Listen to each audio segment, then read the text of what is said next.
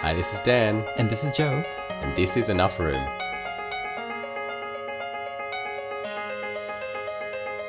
And welcome back. Yes, welcome back again. Um, I'm just thinking about our last episode and just a few of the bombs we dropped at the end. yeah. um, and guess what? We still have Paul Anthony here with us. Hi. Hello. I was just sitting there at the end of uh, the last episode listening, and I was like, "Oh, this is so good, so good!" Uh, and I'm so glad that we still have you because, yeah, it's definitely something that I want to explore. Because the first time I came across you on Facebook, it was actually in regards to what had happened um, with, um, I guess, your church or your conference.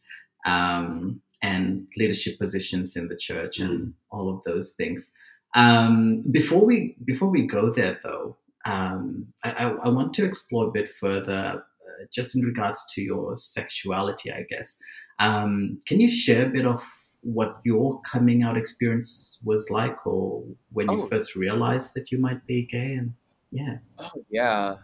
Um.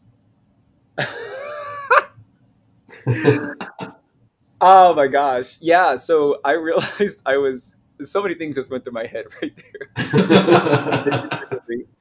oh, but yeah, I realized that I was different, air quotes, Mhm. um, and the other boys. I realized that very early on, probably five, six, definitely by seven. I started. I realized that I was very. I felt. I felt differently, or I felt what I imagined to be differently. But then again, I didn't really care because I was a little boy.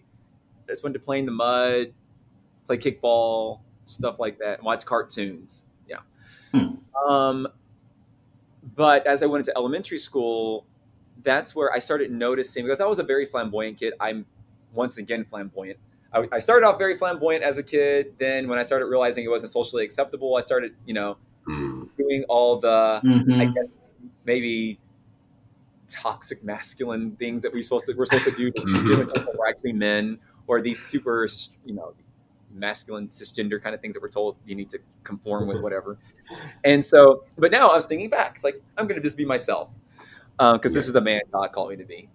Um, so, but early on in, in elementary school, I started getting teased, you know, called um, called fag or gay for um, for my mannerisms or the fact that I like to sing, sing, um, or just other things. And you know, honestly, it it was annoying, and I'm sure there's there there were, I, I know there had to have been some hurts there. I don't remember it very well. Mm. I know there were pains and hurts there. Yeah, there were. Yeah, I'm thinking about it now. Yeah. Um, but I would also throw it back at them because it's like, well, you're gay too, dude. Well, whatever. It was a thing to say. You know, you said fag and gay and so forth. I was not triggering for anyone, but that's just what happened.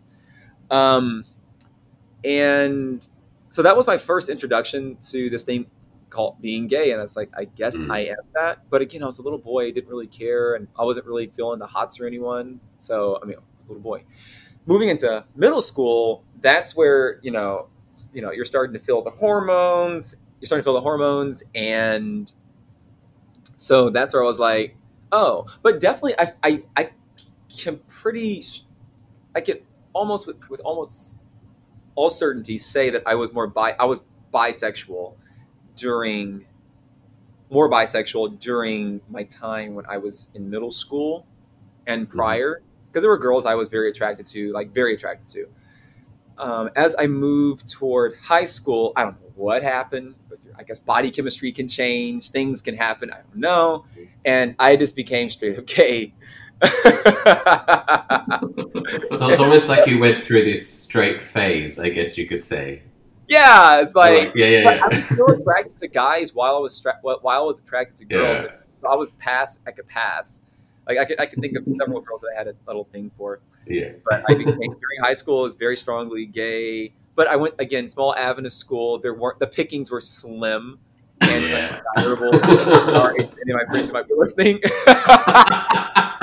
Y'all know how I it was in high school. It wasn't it. yeah. And so um, then moving on into college. Um, but all this time I was keeping it on the. I, I wasn't really thinking about it. I just kind of like, well, I'm just a, I'm, I'm just a, I'm, I'm, I, I never really like called myself gay. It wasn't really a thing I needed Mhm. to accept. I Mhm. definitely had some homophobia, but I didn't really care because I didn't have a lot of queer people in my life, maybe one or two. It just wasn't a present thing for me to really Hmm. be concerned with. I felt attracted, very attracted to guys, but it wasn't a thing I thought about super pressing. Um, Yeah. Even though I felt, you know, um, oh yeah. Um, so when I moved into college, that's where I got my first, you know, real exposure to other queer people, and that's where I really started to realize how like whenever I would think about queer people, it would be like, oh, you know, yeah. woe is the world because these people they're just deluded and they're trying to be sinful and all these things. Yeah. So, um, so you know that, that's how I that's how I, I viewed queer people. But when, as I started to um, as I started to you know become friends with some of my gay some of my with other gay people, other queer people, that's where I started to be challenged. I was like, well, they're not. and then that's where I started to wrestle with the fact that you know I'm gay. Like, like thinking it to myself, like, Mm. wait, wait, wait, I'm gay. Like, I know I am, but like, I now, I, I really know I am. And so, um, long story short, I went through an existential crisis in 2016, 2017, where I fell in love with one of my, um, one of my best friends. Um, a lot of, a lot of turmoil of heart, um, and soul and mind. I asked God countless times to take my life because I, I would never take my own life. Um, and so it was it was a really dark time. I, you know, for a person who never really had ups and downs with God, it was very consistent growth. You know, you had problems with God, of course, but like never really had anything major. So that was the first time I ever really had a kind of jarring come to Jesus kind of experience. Like, oh wow, like this is what people mean when they say they really go through crap, or uh, when they really go through stuff. And so, um, yeah, out of that situation. Oh yeah, by the way, the year prior in 2015 was when I came out to my I came oh, that was the situation where I came out. How could I forget that? Sorry, before I finish that story. In 2015, I was at um, this campus ministries convention slash one project Mhm. weekend event and that happened in on the west coast in the Seattle area. And um, because I was still very much in the closet and I was still dealing with some frustrations about you know accepting my identity, um, there was a pastor who was present there, one of the chaplains of one of our Adventist universities. I don't know if he still is, but he was he had preached this sermon that was really controversial, and at that time I had a major problem with it. Looking back now, I probably wouldn't have had terribly much of a problem with it, but at that time it was very triggering for me as a person in the closet. Mm. And so he was there at this this campus ministries meeting, and there was a breakout meeting about how to deal with you know how to wrestle with um, queer people being in you know in the church and so forth. So I was there, um, not knowing what to expect, but not expecting what was going to happen. And so he starts going on.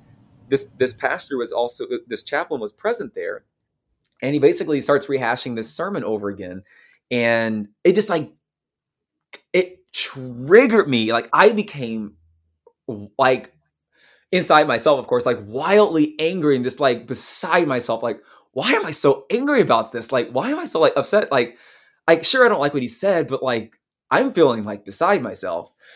And so I like storm out. Um, my chaplain, one of my chaplains was sitting there, and I could tell she was like, "What the heck?" uh, she was fantastic, by the way. But anyways, so I go and find my head chaplain. I grab him, um, and I'm like, Pastor, we, uh, Pastor Brendan, we need to go talk because this pastor just said this about gay stuff, and you know, gay I stuff. so Yeah. yeah, I refer to all this as gay stuff because it's just Yeah. um, so like we go out to the beach. It was like one of those. It's like such an '80s Hollywood, like Hollywood moment. You know, this epic moment. You're Mhm. standing on beach and the waves are crashing in, really dramatic. And I'm like saying, I'm like going off, like saying, Pastor Dude said this, and he's like, really? Like, okay, okay. And I could tell he was probably like, what the heck? Why do you care? Like, I mean, like, sure, this is concerning on a theological level, but like, why does this matter so much to you?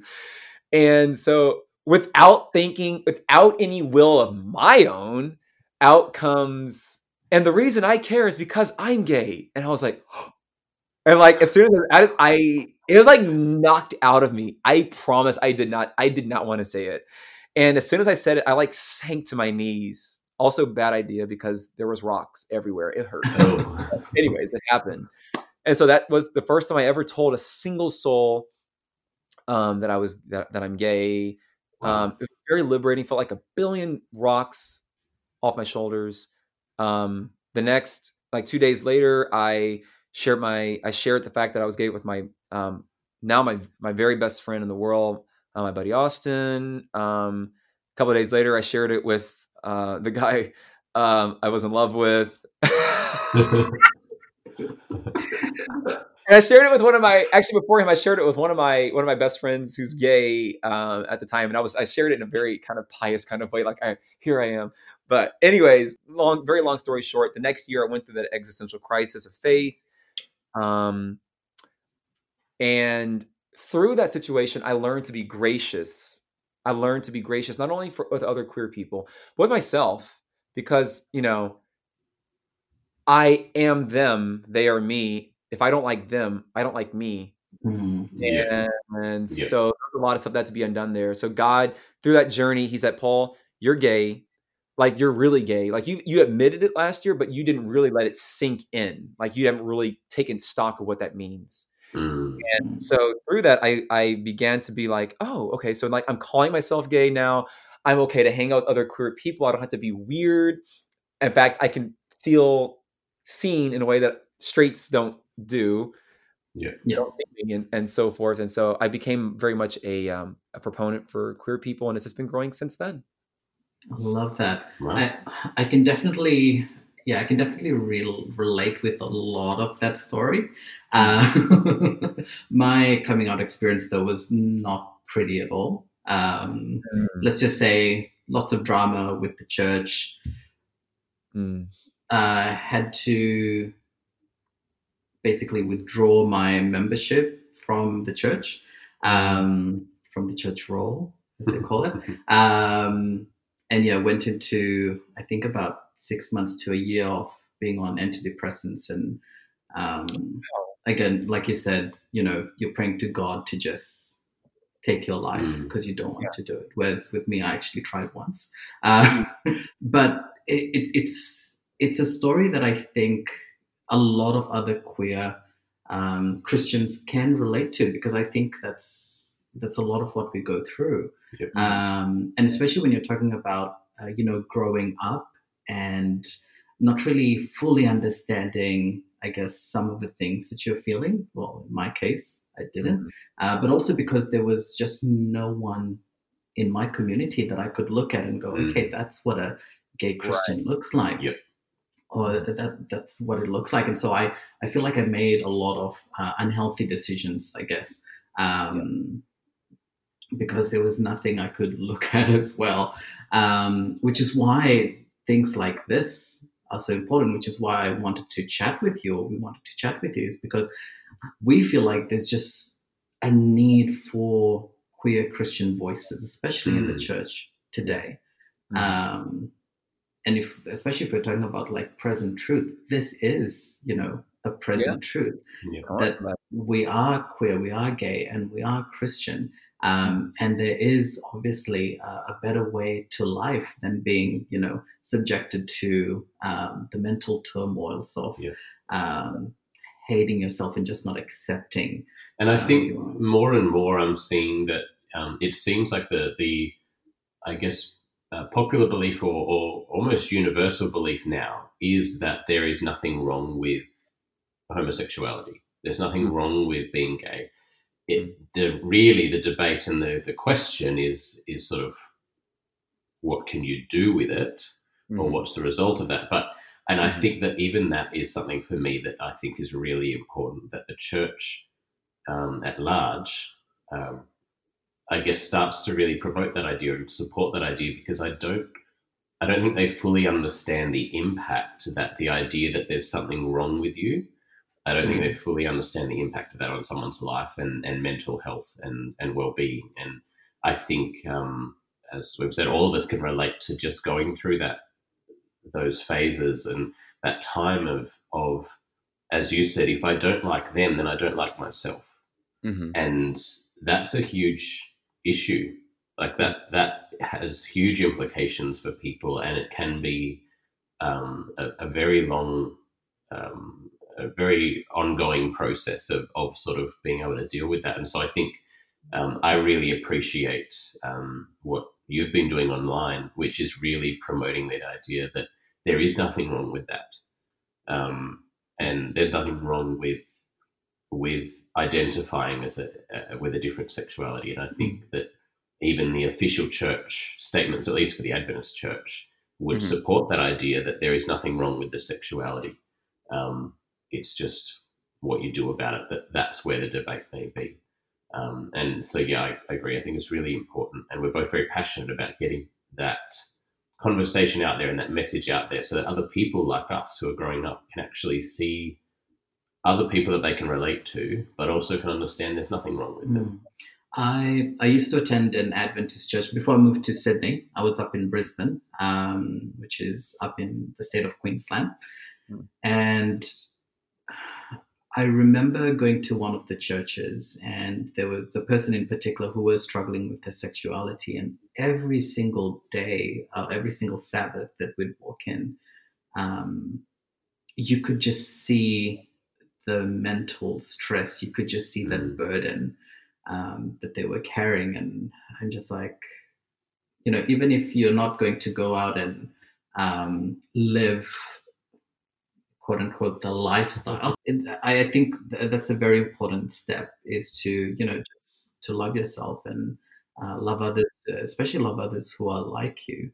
Um, random and this is going off on a tangent it's not on our notes or anything um, have you heard about the uh, is it Guiding Families booklet? Oh yeah, I I have it. I actively promote it. It's a fantastic resource. Oh my gosh. Yes, yes. I don't know why uh, it's not mandated reading. It it, yeah. it, should require like you cannot continue to be a pastor until you have read this and gone through this mm-hmm. training. Period. But yeah. the fact that we don't we we we seek compliance and things that are less important, but yeah. we don't do compliance and things that are like like this could be the difference between someone's life or death. No, absolutely. And, and that's it. It's the difference between life and death for a lot of queer people, a lot of uh, gay Christians, um, which is like, oh, you know, are you going to just preach at them until something happens, something unfortunate happens, or yeah. will you first, you know, help them to be comfortable and to love themselves first. I, I was just reading um, this blog just before we got onto um, recording this particular episode. Um, it was referencing the Guiding Families booklet and how it's uh, basically it's the devil and it's written yeah. by someone who's not an Adventist, so how dare they make oh it, my gosh. you know, an authoritative um, teaching material. Um, I mean, here in Australia, the union here in Australia actually distributed it to the pastors and I think teachers as well. School teachers. Yeah, yeah. school teachers as well, um, which. I think was great. Uh, but then I was reading this blog and I'm like, no, you don't get it. Mm. this is literally a life and death issue for a lot of people. Yeah. Um, and yeah, you might want to go, no, but it's sin. We have to tell them if it's sin. But I'm like, can we just tell them that you know Jesus loves them? yeah. yeah. Honestly, that that's the most frustrating part about all this is like no matter if you end up being side B like me or side A like you guys or what I'm just like at the end of the day like there there are so many things as Christians that we don't come to a consensus on. We need to recognize that this is an epistemologically very complex and nuanced situation. Mm. And the fact that people just say, um, and I know where they're coming from, but I still get frustrated when I hear people say like, well, like, but it's sin. Well, from your point of view, it's sin, but you need to understand this is a very existential matter.